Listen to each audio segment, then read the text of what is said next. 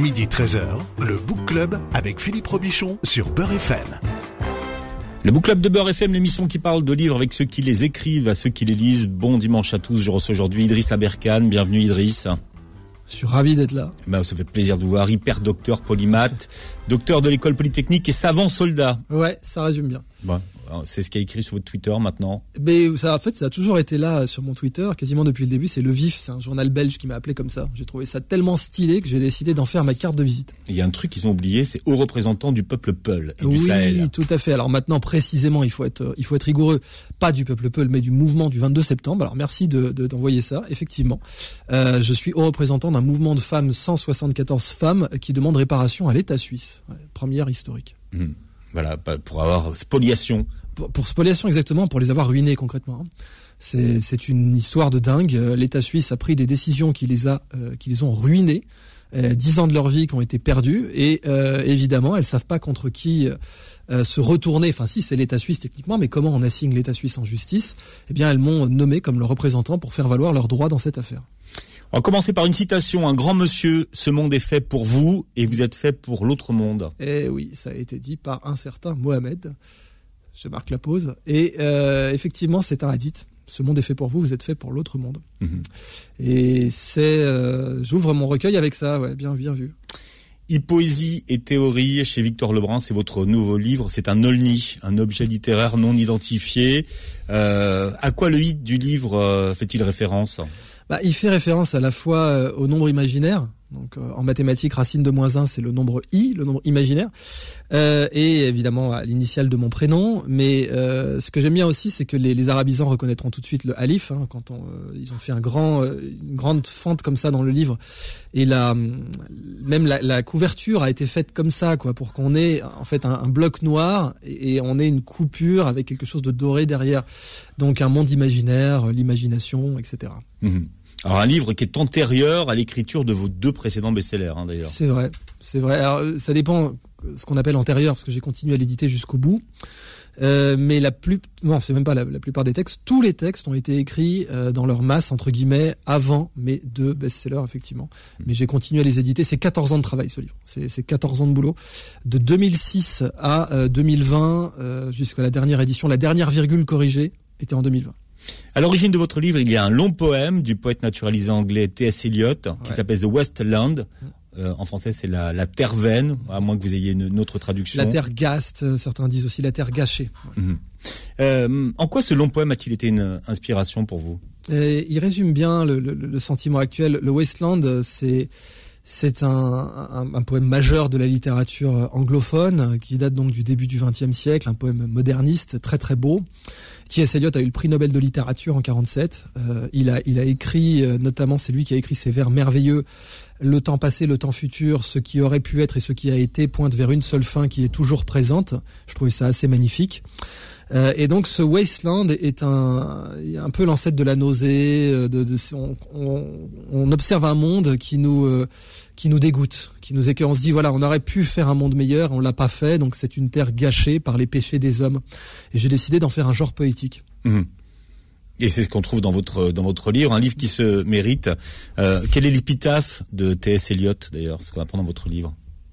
In my beginning is ah my, end, in my end. In my end is my beginning. Ah oui, c'est c'est son épitaphe. Alors ça, moi, je l'avais, je l'avais zappé. En fait, c'est un vers de T.S. Eliot. C'est dans les quatre quatuors, dans mon début et ma fin, et dans ma fin et mon début. C'est effectivement, ça a été mis sur sa tombe, euh, parce que T.S. Eliot, toute sa vie, a été obsédé par euh, la peur d'avoir fait les mauvais choix, et c'est une peur qui nous hante tous. Et il avait essayé de l'exorciser comme ça, en, en, en, disant que le temps n'existe pas. Mhm. Quelles ont été les, les sources d'inspiration de T.S. Eliot? Alors, T.S. Eliot, c'est Baudelaire. Il, aimait énormément Baudelaire, mais ce qui est euh, effectivement encore plus particulier, euh, alors disons, les experts en littérature, quand on leur demande quelles sont les sources d'inspiration de T.S. Eliot, ils disent c'est Baudelaire. Entre autres, euh, une des plus grandes inspirations. Mais quand on lit sa biographie, eh bien, on voit qu'à 14 ans, il a lu Omar Khayyam. Et il a lu abondamment Omar Khayyam, et en fait, il a même dit c'était une soudaine conversion et ça a été le sujet de ma thèse de littérature, de dire regardez dans la littérature occidentale, hmm. euh, en fait il y a plein d'influences, euh, notamment soufis, et Omar Khayyam a fondamentalement influencé T.S. Eliot. Juste, il a détruit les poèmes qu'il a écrits à cet âge-là. Donc de 14 à 17 ans, euh, T.S. Eliot s'est mis à griffonner en fait, parce que vraiment lire les quatrains de Mahayam, ça l'a. Et les quatrains de Mahayam, c'est toute une question de temps. Hein. C'est euh, c'est sur des réflexions sur l'éternité, sur la mortalité de l'homme, etc. Et euh, T.S. Eliot, donc de 14 à 17 ans, écrit un maximum de petits poèmes qu'il va tous détruire en les considérant pas assez bons, donc personne ne les a. Et malheureusement, on n'a que quelques poèmes de jeunesse qui sont très beaux, qui datent d'après cette période, euh, où on voit déjà cette influence soufie sur T.S. Eliot. Et hmm. aussi, donc, euh, bien sûr, euh, René Guénon, René Guénon que, que T.S. Eliot a, a beaucoup, a beaucoup diffusé, et Fridtjof Schuon aussi, dont T.S. Eliot considérait que c'était un très grand écrivain. Hmm. Et finalement, dans votre livre, il y a beaucoup de ce qui relie ce, ce texte, hein, The Westland, à, à, beaucoup de vos influences, et notamment avec les soufis. Bah oui, c'est vrai que le but littéraire c'était de faire des Westland soufis. Donc euh, de de, de Alors on a un Richard Burton, c'est pas le comédien, c'est un autre Richard Burton. Bien vu, effectivement, la plupart des gens connaissent Richard Burton comme euh, l'amant d'Elizabeth Taylor, euh, mais avant lui, il y a eu un Richard Francis Burton qui était converti et qui a fait le pèlerinage à la Mecque, déguisé à l'époque, parce que converti ou pas, ça restait un problème. Il parlait un arabe tellement courant qu'il dormait, il, quand il parlait en dormant, il parlait en arabe et il a écrit un poème. Euh, la de retour de la, de la Mecque. Tout à fait. Ça, c'est son témoignage, effectivement, de retour de, de pèlerinage. Euh, il parlait 29 langues couramment, donc ce qui est quand même assez dingue. Le mot de gentleman extraordinaire a été inventé pour lui, au passage. Conan Doyle lui a dédié ce terme, gentleman extraordinaire. Et euh, Richard Francis Burton donc a, écrit cette Cassida, euh, qui est bouleversante. C'est un des plus beaux poèmes écrits dans la langue anglaise, j'ai pas peur de le dire. Il n'a pas été traduit en français. Euh, il est probable que Burton l'ait écrit en arabe et qu'il l'ait traduit ensuite. C'est une hypothèse euh, qui, est, qui, est qui, est, prise au sérieux aujourd'hui euh, dans, les cercles de littérature comparée. C'est pas, elle n'est pas majoritaire, mais certains auteurs sérieux pensent que Burton aurait d'abord écrit ça en arabe et ensuite l'aurait traduit en anglais. Mmh. Donc il y a clairement trois parties dans votre dans votre livre. Oui. Hein, euh, alors dans une partie, il y a ce que vous appelez la, le dicre de la mer. Quel sens vous donnez-vous? Quelle traduction vous donnez au mot dicre Souvenir. Euh, en fait, euh, pour les soufis, mais normalement pour les musulmans, le, souvenir est la source de tout bien. Euh, tout bien, en fait, la, seule définition du péché, c'est l'éloignement de Dieu.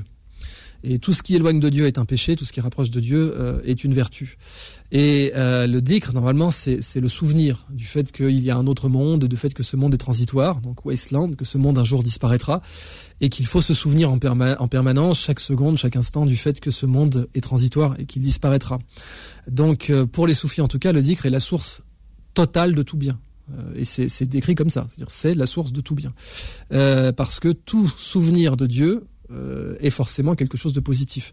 Dans un monde qui est cryptique, qui est compliqué, qui est chaotique, où les choses ne sont pas claires, c'est ce que disait Richard Francis Burton quand il décrivait la mort. Il disait ce mois trouvera une vie future, une copie plus noble de notre monde, où toutes les énigmes seront résolues et où toutes les connaissances seront sues. C'est un peu comme ça qu'il décrivait le hmm. paradis.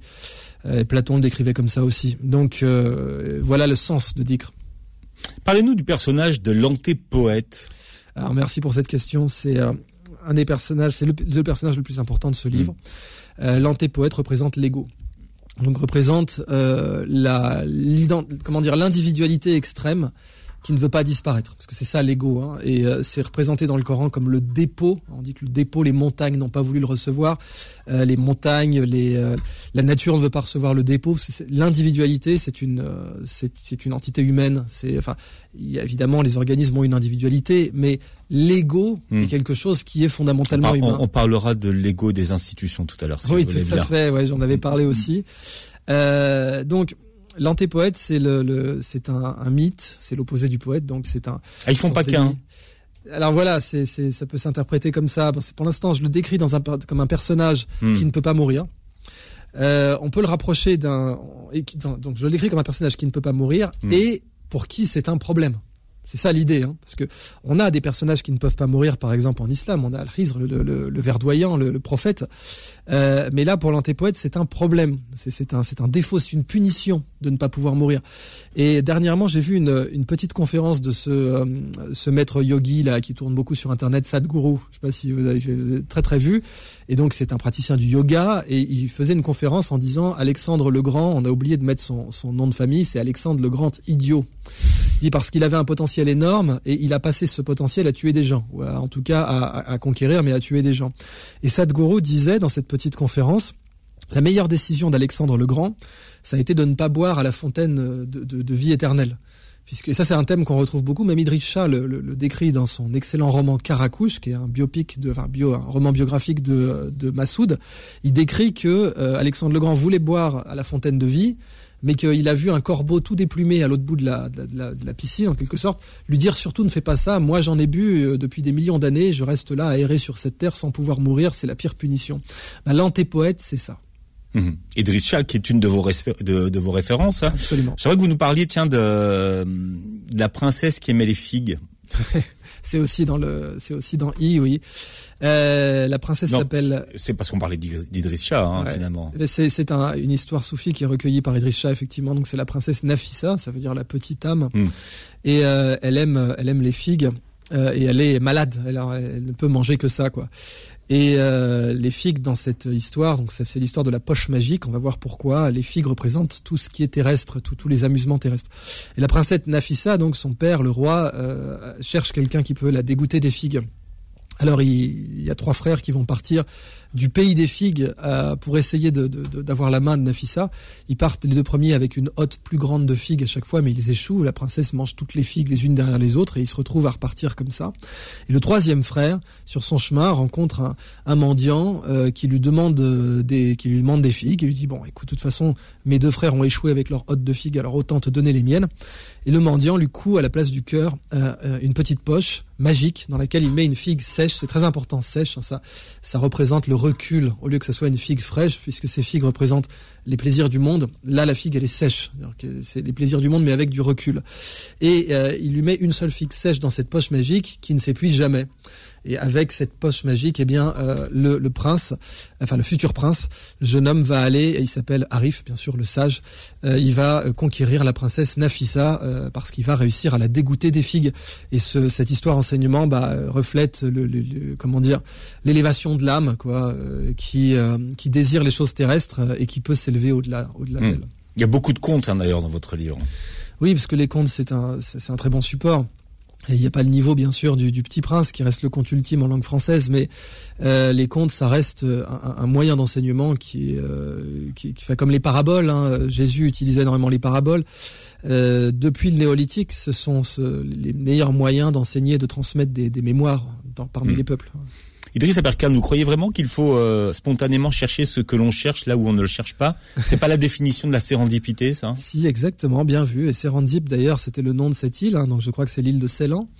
Euh, et, euh, en fait, donc on appelle ça l'effet sérendip. Donc quand on, on, trouve quelque chose là où on ne le cherchait pas. Et euh, en médecine, en, voilà, les antibiotiques ont été découverts par sérendipité. On sait que c'était euh, le, le, professeur Fleming qui avait laissé un sandwich euh, moisir sur sa paillasse, et puis euh, rigolo avec son côté joueur, quand il revient de vacances, il décide de, de jeter comme ça quelques graines, quelques euh, croûte moisie sur la boîte de pétri, il voit que ça tue les bactéries. le pire, c'est qu'il en a rien fait d'ailleurs, c'est son assistant qui va l'utiliser plus tard. Mais la sérendipité, c'est une méthode de, de, de, découverte et de, résolution de problèmes qui est, qui est tout à fait réelle. Et encore une fois, une histoire enseignement soufi bien connue, c'est celle du moulin Nasruddin qui cherche ses clés sous un réverbère. Euh, donc euh, voilà, il est en train de chercher sous un réverbère, puis quelqu'un l'interroge, mais euh, tu les as perdues où tes clés? Bah chez moi. Dit, pourquoi tu cherches sous le réverbère? Bah parce que sous le réverbère il y a plus de lumière. Et en fait, en science, on fait beaucoup ça. On a tendance à chercher les problèmes, les solutions aux problèmes que, qui nous occupent dans les théories existantes, alors que très souvent, pour résoudre un problème fondamental, il faut créer une nouvelle théorie. Idriss Saberkan est l'invité du Book Club. On parle de e-poésie et L'éditeur, c'est Victor Lebrun, un livre qui est aussi dédié à Benjamin Castaldi. Il faudrait que vous m'expliquiez oui, pour ça, mais tout à l'heure. Bien vu. Le Book Club revient dans un instant. Midi 13h, le Book Club avec Philippe Robichon sur Beurre FM. Idriss Aberkan est notre invité. Vous publiez euh, e-poésie et théorie chez euh, Victor Lebrun, un livre euh, exigeant qui nous invite à ce qu'on appelle un grand effort, l'effort de lecture hein, finalement. Mais ça, c'est. Euh, ah, c'est l'effort sur la conscience. Voilà, tout soufi qui se respecte connaît ça. bah, disons que c'est voilà un effort, un effort de conscience en tout cas, ouais. parce que le, le sujet de ce bouquin, c'est que euh, aujourd'hui, on lit la presse comme on devrait lire la poésie, et on lit la poésie comme on devrait lire la presse. C'est-à-dire que ce qui fait qu'il y a beaucoup de gens quand ils lisent un poème, ils se disent ah mais c'est trop facile, c'est ceci, c'est cela. Parce que en fait, quand on lit un poème, il faut faire confiance au texte totalement. Pour bien lire un poème, il faut faire confiance au texte. Il faut surtout pas essayer euh, de juger son mérite ou quoi. Alors que quand on lit un article de journal, c'est ça qu'il faut faire. Hmm. Et aujourd'hui, dans le RER, e ce qu'on voit, c'est que des gens vont lire 20 minutes comme ils liraient un poème, c'est-à-dire ça tombe direct dans leur tête sans esprit critique, et que par contre, bah, plus tard, les mêmes gens pourraient lire un poème comme on devrait lire un, euh, euh, comme comme ils ont lu le, le journal. Mais est-ce qu'on doit avoir une lecture critique? Oui, mais ça, ça vient après. C'est euh, c'est pareil en, critique culinaire. Hein. On doit apprécier le plat et ensuite après on peut dire ah oui c'était très audacieux de faire tel ou tel mélange de goût etc. Mais euh, il faut aussi savoir prendre le texte pour ce qu'il est et euh, être naïf vis-à-vis de lui. Bon alors Iris Abercanon, écoutez un peu de musique et vous nous direz pourquoi.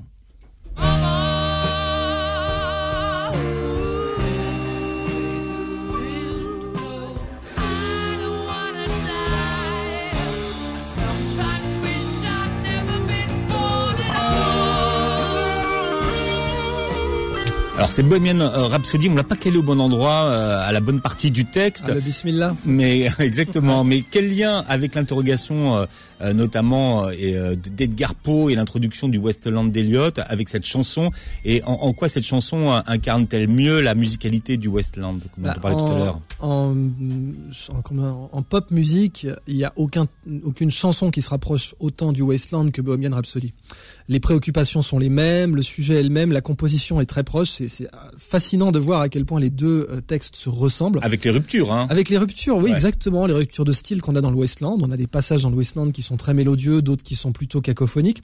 Et euh, le fait que ce soit une sorte d'opéra rock, euh, Bohemian Rhapsody, se rapproche beaucoup de ça. Il y a Bismillah, répété plusieurs fois, ce qui était très étonnant dans un texte de pop britannique. Et Mais Freddie, Mercury. Euh, oui, tout à fait. Farok, euh, Bolsarat, son vrai nom, euh, comme comme chacun le sait, et en tout cas les joueurs de Trivial Poursuite. Et effectivement, il y a une, une, proximité réelle quoi dans, dans les textes. Et puis bon, en fait, Bohemian Rhapsody est un, une, une mélodie sur les, les, les, vies antérieures, sur la réincarnation, etc. Et je l'ai euh, effectivement, j'ai ajusté un de mes poèmes sur ce sur cette chanson. Donc le poème Dominaria dans, dans mon livre euh, est ajusté sur cette chanson. Il doit être lu en même temps que cette chanson. Bon, rendons à Benjamin ce qui appartient à Castaldi. Alors pourquoi? Alors il y a, y a, une liste de gens que vous remerciez dans votre livre. Je me suis demandé pourquoi. Qu'est-ce que faisait Qu'a cherché l'intrus? Benjamin Alors, Castaldi. Euh, c'était pas du c'est pas du tout un intrus. Donc je, je suis très fier d'avoir mis Benjamin Castaldi euh, comme comme personne à qui je dédie ce livre. Euh, il faut savoir que dans le Coran, il est écrit euh, celui qui a fait un atome de mal le verra et celui qui a fait un atome de bien le verra. Et euh, si on tente d'essayer de, c'est, dans, ce, livre évidemment, je peux pas dire tous les gens qui l'ont influencé, mais euh, il se trouve que quand j'ai écrit ce livre, j'étais dans une période de ma vie où j'ai voyagé énormément. Et donc on voit la liste de tous les endroits où je me suis arrêté. En fait, c'est tous les endroits où j'ai au moins écrit quelques vers. Je les ai tous notés et on a tous les hôtels, les machins, les trucs, ça va, c'est pareil, ça fait la moitié d'une page, euh, parce que je voulais, je voulais me rappeler de tous les endroits où j'avais été, je savais que je, je l'oublierais, même comme ça, je pourrais pas les citer de tête. Et j'ai voulu faire pareil avec les personnes. C'est-à-dire, j'ai voulu faire pareil avec les personnes que j'ai rencontrées qui m'ont inspiré. Or, Benjamin Castaldi, euh, je l'ai connu par euh, par sa femme Aurore Allemand, qui est euh, pour qui j'ai travaillé puisque euh, j'ai travaillé pour pour Andemol, faut le savoir. J'étais expert scientifique pour l'émission Les Extraordinaires avec Christophe de Chavannes.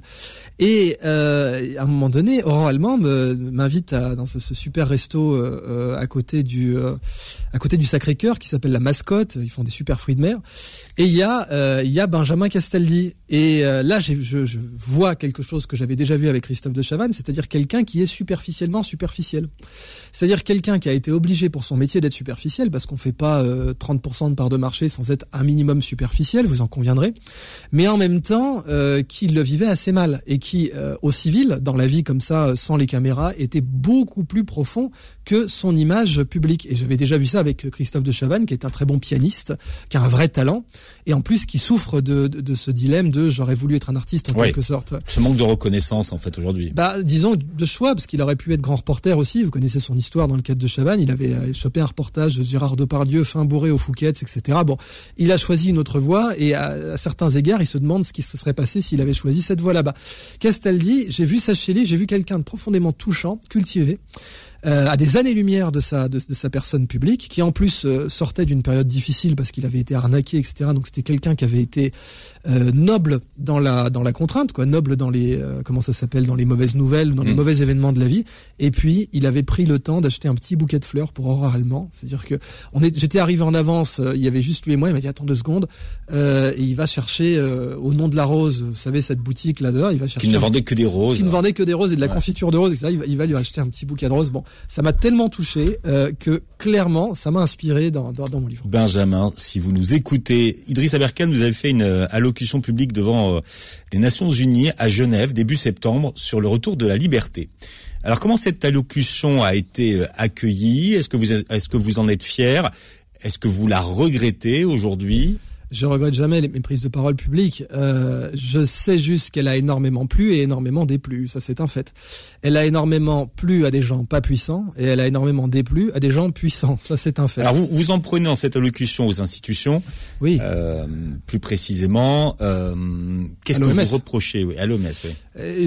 Bien sûr. Parce que vous, vous employez effectivement la dictature sanitaire. Et oui, la dictature sanitaire, absolument. C'est ce terme-là. Je ne le regrette pas, mais bien sûr, il m'a fait beaucoup d'ennemis et à l'heure euh, à l'heure euh, où nous parlons, eh bien, euh, il y a des gens en Suisse qui veulent ma peau très, de façon très très sincère. Mais alors vous, dites que vous savez qui c'est. Oui, je sais qui c'est. Ouais, ouais. Bah alors attends. Je sais qui c'est. Non, alors c'est marrant parce que ce journaliste est intervenu pour faire censurer une de mes vidéos. Il est intervenu pour faire censurer une de mes vidéos et il a il a fait jouer les services juridiques de sa de son média pour faire en sorte que son nom soit bipé. Alors, s'il se manifeste, bah, je donnerai son nom. Mais pour l'instant, en tout cas, euh, il faut que les gens sachent que ce journaliste suisse, alors journaliste, c'est un bien grand mot, hein, c'est pour moi plutôt euh, un serviteur du pouvoir. Normalement, le journalisme est un contre-pouvoir. Un bon journaliste, il est là pour euh, checker le pouvoir, il est là pour contrer le pouvoir. Un journaliste qui sert le pouvoir, ça m'a toujours euh, particulièrement, j'ai trouvé ça assez antinomique. Mais bon, oui, certes, ça étonnera que les vierges effarouchées, mais moi, étant une vierge effarouchée, comme chacun le sait, eh bien, je demeure assez choqué par cela. Mais c'est un journaliste de la RTS, effectivement, et il a refusé d'ailleurs plusieurs de mes demandes d'entretien et il a tenté de censurer, euh, de censurer cette vidéo. S'il se manifeste, on donnera son nom, mais dans cette émission, puisque pour l'instant, il ne s'est pas remanifesté depuis sa tentative de censure, eh bien, je ne donnerai pas son nom. Ça fait une personne oui, ça fait une personne qui travaille à la RTS, absolument. Est-ce qu'il y a d'autres personnes à qui vous avez déplu? Parce que bon. Non, c'en est d'autres, mais ça, c'est ce qu'on appelle un intégrateur. C'est-à-dire que là, euh, c'est une personne qui va pouvoir euh, concentrer plusieurs doléances en un seul propos ou un seul sujet, en tout cas. Oui, tout à fait. Euh, alors, dans cette, dans, cette conférence, il y a énormément de choses. Beaucoup de choses ont été reprochées, notamment d'être anti-vaccin. Je suis pas du tout anti-vaccin. Et d'ailleurs, c'est euh, c'est marqué dans la vidéo. C'est marqué dans la vidéo dès le début. Et donc, je vois pas comment ça peut être. C'est marqué dessous, hein. Il faut le. Oui, bah non, non, les descriptions, il faut les lire. Ça, c'est euh, c'est très important. Bah oui, mais de la même façon qu'on lit les clauses d'un contrat, on lit la description d'une vidéo. Si quelqu'un euh, si quelqu'un attaque un contrat sans l'avoir lu, bah évidemment, il ira pas très loin. Si quelqu'un attaque une vidéo YouTube sans avoir lu sa description, mm. il n'ira pas loin non plus.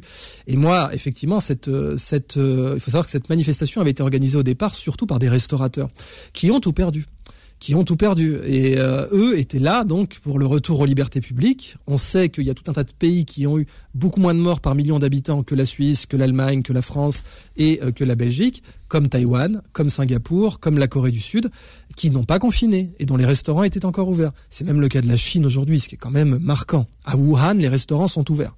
Donc au foyer de la pandémie, les restaurants sont ouverts à l'heure où je parle. Dans le cas euh, français et suisse, cette conférence était donnée à Genève, ce n'était pas le cas.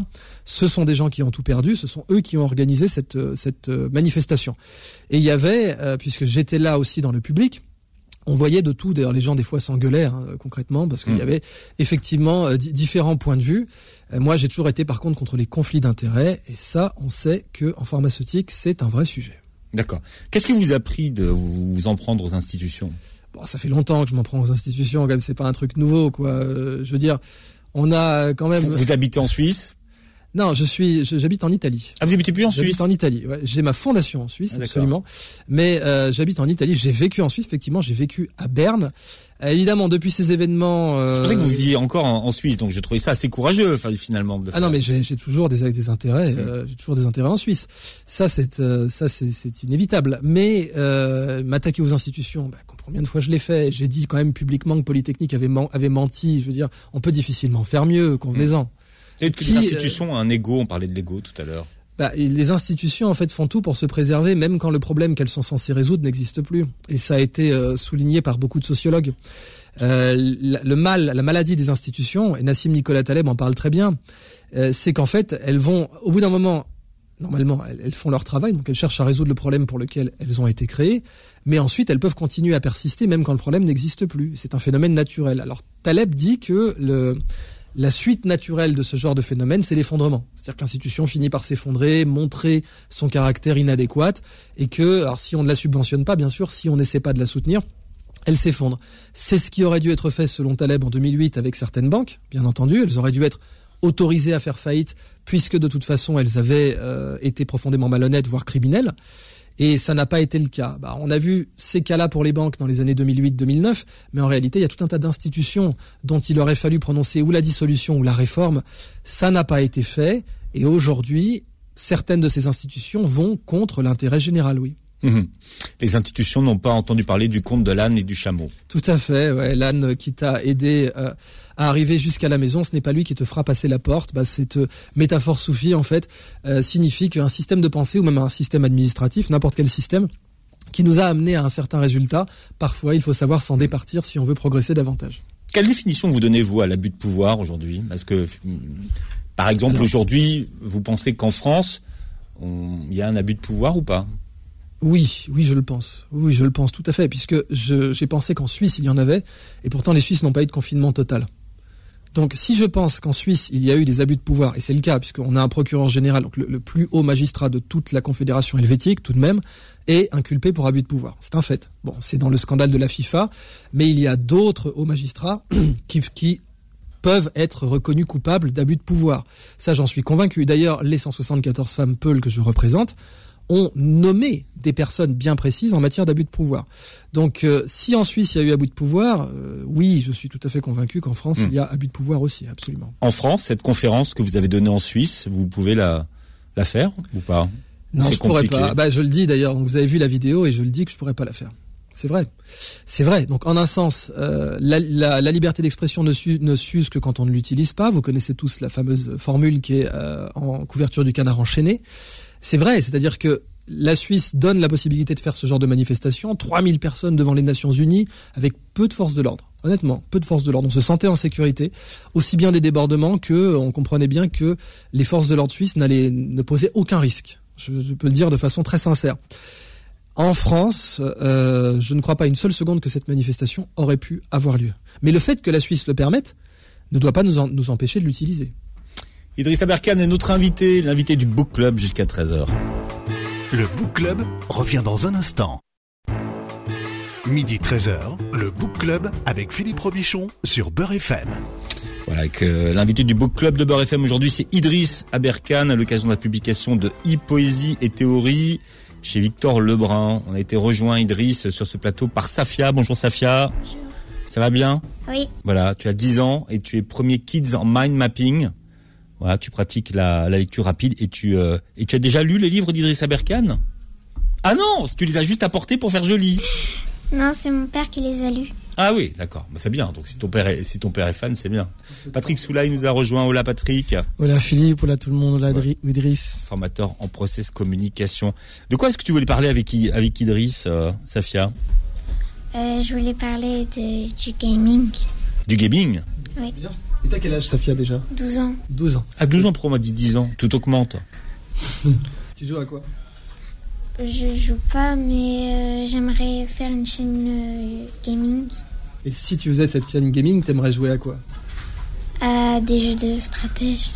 À des jeux de stratégie. on, va, on va éclater un peu les clichés là. Donc on a une jeune fille de 12 ans qui aimerait jouer à des jeux de stratégie, pas Animal Crossing ou pas Hein, ça te fait rire quand je dis Animal Crossing, parce que c'est ce que, à quoi tes copines doivent jouer probablement. Euh, mais toi, tu aimerais jouer à des jeux de stratégie. Quel genre de jeu de stratégie? Euh, où il y a des énigmes, euh, des trucs comme ça. Ok. Eh ben, vaste programme. Qu'est-ce que je peux vouloir, pouvoir vous dire? Est-ce que c'est pour euh, les gens de la même génération que toi que je dois parler? Ou euh, est-ce que c'est pour les, les, auditeurs de Beurre FM Non, un conseil. Tu veux faire ta chaîne YouTube? Qu'est-ce que tu veux faire? Du gaming. Du gaming, d'accord. Ben, en fait, c'est vrai que le, gaming, ça, c'est parmi les, euh, les, les, thèmes sur YouTube qui font le plus de vues déjà. Et on a, euh, on a ces, ces, ces, euh, duels, tu sais, comme dans StarCraft 2, ou euh, même moi, quand je fais du sport, des fois, je me regarde vraiment une partie de StarCraft 2. Et ça me détend. C'est quand même plus sympa à regarder qu'une partie d'échecs, désolé. Hein. Et on voit comment les, les, joueurs professionnels font des feintes. C'est quasiment comme un combat de boxe, en fait. Donc ça m'étonne pas du tout que la, la, les plus jeunes générations soient intéressées à faire des, des chaînes gaming. Et toi, si tu faisais ta chaîne gaming, tu voudrais qu'on te voit ou tu voudrais qu'on voit juste ton écran? Je veux qu'on voit juste comment on joue juste comment on joue. Ouais, tu vois, donc c'est même pas, euh, c'est même pas narcissique quoi. C'est même pas, j'exagère. Elle a le droit d'être vue aussi. Euh, ce serait pas du narcissisme en soi, mais euh, streamer des jeux vidéo. Et en plus, depuis le confinement, en fait, ça a explosé parce que le e-sport qui était à moitié pris au sérieux, enfin, c'était pris au sérieux dans le monde comme comme vous le savez parce que le sport électronique euh, en Corée, euh, c'est quasiment sacré. Il y a des stades entiers qui sont remplis par les joueurs, par les euh, l'audience, pardon, pour voir les joueurs jouer. Mais en fait, depuis le confinement, il y a même des gens qui lancent l'idée que certains sports électroniques deviennent olympiques. Mmh. donc on est on est à une époque particulièrement intéressante. Et donc bravo pour ton enthousiasme pour le gaming. Ouais, alors moi je connaissais en, en gaming, je connais que Skinning the Game. Skinning the Game, bah oui, mais ça va être plus dur à expliquer à notre jeune ami, mais c'est ou jouer sa peau. Jouer sa peau, pareil. on n'a pas forcément envie d'expliquer ça à un enfant de 12 ans. Mais euh, le concept de skin in the game est, très sérieux. Ça vient de Nassim Nicolas Taleb, et euh, c'est l'idée selon laquelle quand on subit les conséquences de ses actes, on apprend mieux et on apprend plus vite. Et euh, Taleb avait testé ça, notamment donc en faisant euh, choisir des, des, actions pour investir dans leur retraite, soit à des diplômés d'Harvard qui ne jouaient pas leur propre argent, donc pas de skin in the game, soit à des chauffeurs de taxi qui jouaient leur propre argent, donc avec du skin in the game, bien les chauffeurs de taxi ont mieux performé parce que c'était leur argent, parce qu'ils étaient exposés aux conséquences de leurs actes. Taleb dit que la bureaucratie existe pour mettre un maximum de distance entre ceux qui prennent les décisions et ceux qui en subissent les conséquences. Je pense qu'il a tout à fait raison. Patrick. Oui, moi, j'aurais une question, une petite question. Alors, je me méfie des petites questions. En général, elles sont, fondamentales et il faut trois heures. Hein. J'ai une petite question puisque je suis, euh, moi, j'adore les, les, les, personnalités. J'écoute beaucoup depuis euh, depuis le début et j'entends et j'ai entendu euh, l'idée de souvenir et j'entends aussi également beaucoup de beaucoup comme une mission de vie et tout. Donc, je me pose la question quel est le souvenir que vous aimeriez laisser en fait? Ouais, ça c'est la petite question. Ouais, trois heures. quand je disais trois heures. C'est ça. Non mais alors, c'est vrai que par exemple, pour avoir du skin in the game, il faut pas poser de questions à laquelle on saurait pas répondre soi-même. Est-ce que vous, vous pourriez répondre à cette question? Quel est le souvenir que vous voudriez laisser? Ouais, moi je pourrais, moi. Ok. Parce que on va voir si c'est du bluff ou pas, mais. Hein, ok. Euh... C'est très dur pour moi de répondre à cette question, effectivement. Euh, la seule chose que je pourrais dire, c'est que euh, je, je vois que beaucoup de décideurs sont contraints par leur logiciel.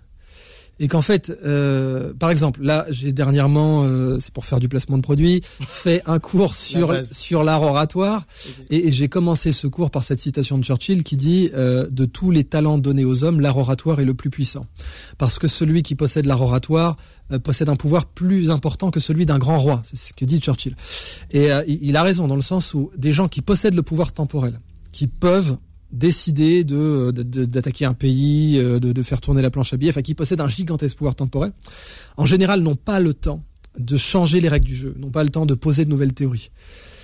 Ce que j'aimerais laisser, ce sont de nouvelles théories. Donc, ce que j'aimerais être, c'est un théoriste, théoricien.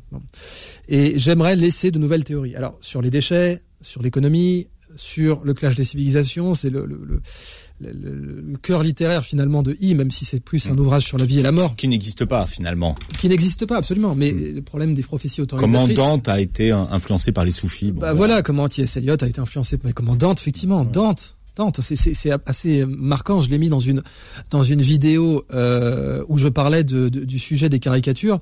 Je disais, bah, ça Dante, euh, il met euh, il met Mohamed en enfer. Dante, évidemment. S'il avait fait autrement à l'époque, il allait sur le bûcher lui-même. C'était certain. Il a failli être condamné à mort deux fois de toute façon. Hmm. Mais on a toutes les preuves et c'est un, un, moine euh, bénédictin ou franciscain, je sais plus. Qui Miguel Assin Palacios. C'est ça. Miguel Assin Palacios, exactement, a fait tout un bouquin pour dire en fait Dante a été influencé par les musulmans et sa poésie a été influencée par les poètes soufis par les troubadours.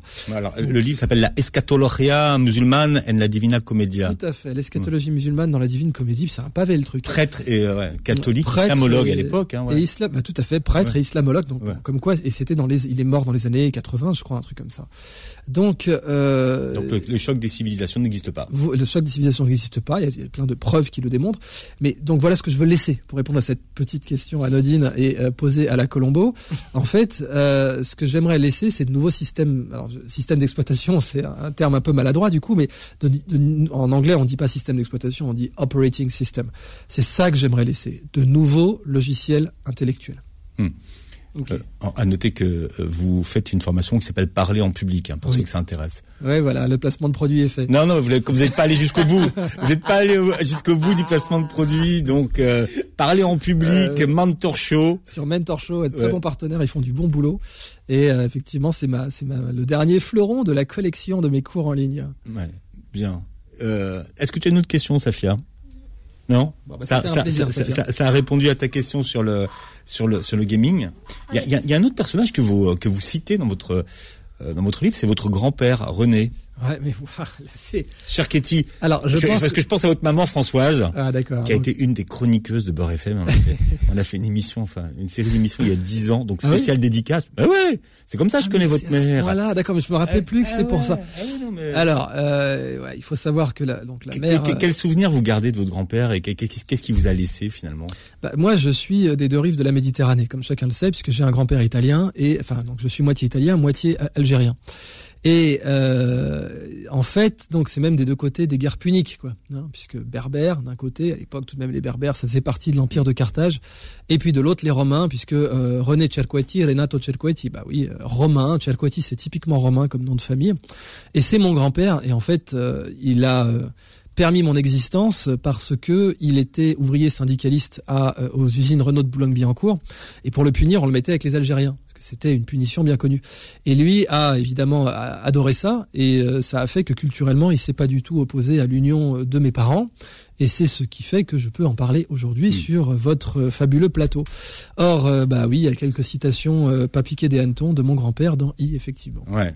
C'est pour ça que vous connaissez l'expression, enfin la signification de l'expression l'argent n'a pas d'odeur. Oui, ouais, entre autres, ouais, l'argent n'a pas d'odeur. Bon là, c'est plus Vespasien, voilà, donc le, le grand empereur romain qui avait récolté l'urine à Rome pour en faire euh, pour la vendre aux tanneurs et la vendre aussi pour les lavandières parce que pour faire la lessive c'est très utile. Et effectivement il avait réussi à renflouer les caisses de Rome avec cela tout en assainissant Rome parce que malgré le fait euh, qu'il soit qu'il fût empereur eh bien il avait tout de même pris sur lui euh, d'assainir Rome plutôt que de se construire des statues dorées de lui euh, euh, en grand format comme l'avait fait Néron. C'est la raison pour laquelle le Colisée s'appelle le Colisée parce qu'il y avait un colosse à côté. Eh bien Vespasien, lui, avait mis les mains dans le cambouis, si je puis dire, et avait récolté l'urine à Rome, dont on peut faire tant de choses encore aujourd'hui à Fès. Hein, les tanneries utilisent les fientes de pigeons.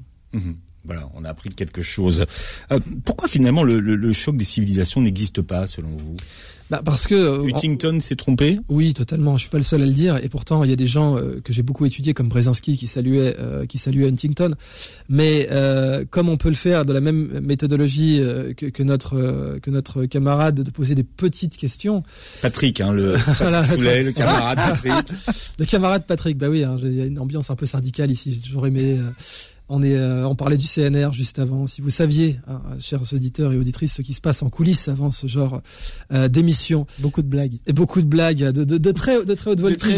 je, crois qu'il faut... que euh, Idriss Aberkan, bon, alors il cite comme ça T.S. Eliot, mais il cite Bigard. J'ai cité Bigard. Carlos. Carlos. Et Carlos, absolument. Mais c'est ça. entre les deux. L'éclectisme, c'est très... Et Georges Forman aussi tout de même. alors, pour répondre à cette question, euh, on, pour des, comment dire, pour déboîter ou débunker le, le, le clash des civilisations, il faut agir comme Colombo. Il faut avoir de l'ironie socratique. Ah, il y a un clash des civilisations. Ah, d'accord, ok, vous avez raison. Ah, mais ça va pas. Ça va pas parce que s'il y a un clash des civilisations, comment ça se fait que la plus longue alliance de l'histoire de France de l'histoire de France. Hein. C'est avec l'Empire ottoman? Comment ça se fait? Ça marche pas? Mince. Alors là, pareil, comme Colombo, faut se gratter la tête. Mince, euh, ça marche pas. Vraiment, votre histoire de classicisation. Moi, j'étais prêt à y croire, hein, mais mais la plus longue alliance de l'histoire du royaume de France, qui est la, fille aînée de l'Église, à part ça, hein, euh, c'est avec l'Empire ottoman, qui est un empire musulman. Bon, alors ça marche pas. Bon, mais s'il y a un civilisation, même si on enlève celui-là, mince, euh, pourquoi les croisés, quand ils sont allés à Constantinople, ont mis la ville à sac? C'était la plus grande ville chrétienne du monde. Donc si les croisades c'était les chrétiens contre les musulmans, bah comment ça se fait que les croisés, quand ils ont eu pendant les croisades, euh, ils ont détruit la plus grande ville chrétienne du monde? C'est quand même ballot. Si, si le but c'est de soutenir les chrétiens, pourquoi vous détruisez leur plus grande ville? Ça marche pas non plus, mince. S'il y a un clash des civilisations, bah oui, comment ça se fait qu'Edgar Poe, l'influence majeure de Baudelaire, a écrit un poème d'après une sourate du Coran qui s'appelle Al-Araf et qui est peut-être son plus beau poème? Donc il y a tellement de trucs qui tiennent pas que bon bah voilà, dès qu'on fait une petite mm. colombade euh, sur ce sur cette théorie, on voit bien qu'elle tient pas la route. C'est dans votre livre, hein, ça aussi, hein, poésie et théorie, chez Victor Lebrun. Euh, Patrick, est-ce que vous avez encore une petite question pour une minute? Moi, j'ai une petite question. Sinon, on fait du placement produit. Hein. Là, je peux dire que, comme il n'y a plus de conférences à faire, Idriss, il a sorti des, des formations. Ah bah oui, tout à fait, bien sûr. Les conférences physiques, c'est un peu dépassé maintenant. Ça, on continue à en faire. Mais non, non, j'apprécie toutes les questions qu'on me pose. Où se situe euh, votre zone d'inconfort? Hmm. Euh, avant, c'était les dîners de famille. Alors avec qui Est-ce qui Non mais est-ce qu'on peut avoir des noms dans la famille Ah non, ça c'est hors de question. Pas sur par FM. Non, ça c'est hors de question. Ça c'est même pas en rêve. Là, il va falloir me mettre sous pain total pour que, je vous lâche des noms. Mais non, non, non, non. Voilà. Bon, ça c'était la, la, la, grande zone d'inconfort. Après, vous savez, euh, en général, parmi mes zones d'inconfort, il y a les, il y a les trucs un peu beaufs, quoi. Donc euh, les, les, trucs, on parlait de Carlos tout à l'heure, on disait qu'en fait c'était quelqu'un de beaucoup plus euh, beaucoup plus intelligent et raffiné qu'on le croit. C'est un peu comme Castaldi finalement. Tout à fait, exact. C'est pas vrai justement. Voilà, moi je l'ai connu justement dans, dans, dans, sa vraie vie et c'est pour ça. Mais euh, je sais pas la queue le le, voilà ma zone d'inconfort, la queue le le. Là, vous voulez mettre le seum atomique et vous me faites faire une queue le le là. Voilà. Safia, tu sais ce que c'est qu'elle la queue le le? C'est une chanson, c'est une chanson. Non, donc tu, cherchez un exemple qui illustre ça en un coup. Quoi. Vous voulez me mettre en situation de, de PLS euh, interculturel, vous, me, vous me faites faire la queue le ou la danse des canards. Mieux que ça, voilà. La danse des canards. Vous seriez incapable de danser. Ah bah voilà, c'est parti. Alors l'émission est filmée, les enfants, donc euh, on peut le faire. Ah non, mais bien joué de la part du DJ là. Ah, il y a du, il y a, dit Nicolas. Il y a du, budget. Hein.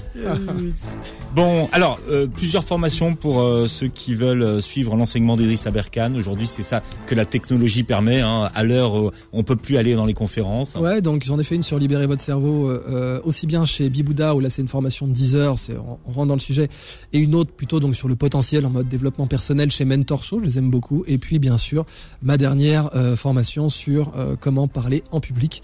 Ça, je pense que c'est essentiel parce que tout le monde le peut. Et en fait, tout le sujet de cette formation, c'est de rappeler que les plus grands orateurs se sont construits sur leurs défauts. Churchill avait des défauts d'élocution majeurs, il avait beaucoup de mal à parler. Jane Goodall était d'une timidité euh, maladive.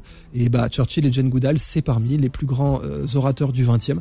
Donc, Jane euh, Goodall, elle parlait à des singes. Et justement, ça l'a beaucoup, euh, ça lui a beaucoup appris d'être face à des chimpanzés dominants pleins de testostérone. Ça lui a appris à, pouvoir prendre la parole. Et aujourd'hui, c'est peut-être la plus grande conférencière des 20 dernières années. Bon, Safia est avec nous, donc euh, première au, au King euh, des Kids, pardon, en mind mapping. Euh, vous avez, tu as, tu as participé au championnat d'Europe de lecture rapide récemment. Oui. C'était bien? Oui. Bon, on a parlé du livre tout à l'heure. Merci d'avoir été avec nous, Safia, aujourd'hui. Merci, Safia. Patrick Soulaille, merci d'avoir été avec nous. On vous retrouve lundi, demain d'ailleurs sur Beurre FM. C'est un plaisir de vous avoir, Driss et Idriss. C'est pas compliqué, c'est compliqué un petit peu d'avoir des dates en ce moment, mais vous êtes arrêté à Paris. On en refera. Bien. Vous revenez quand vous voulez. Très bon dimanche sur Beurre FM. Retrouvez le Book Club tous les dimanches de midi à 13h sur Beurre FM.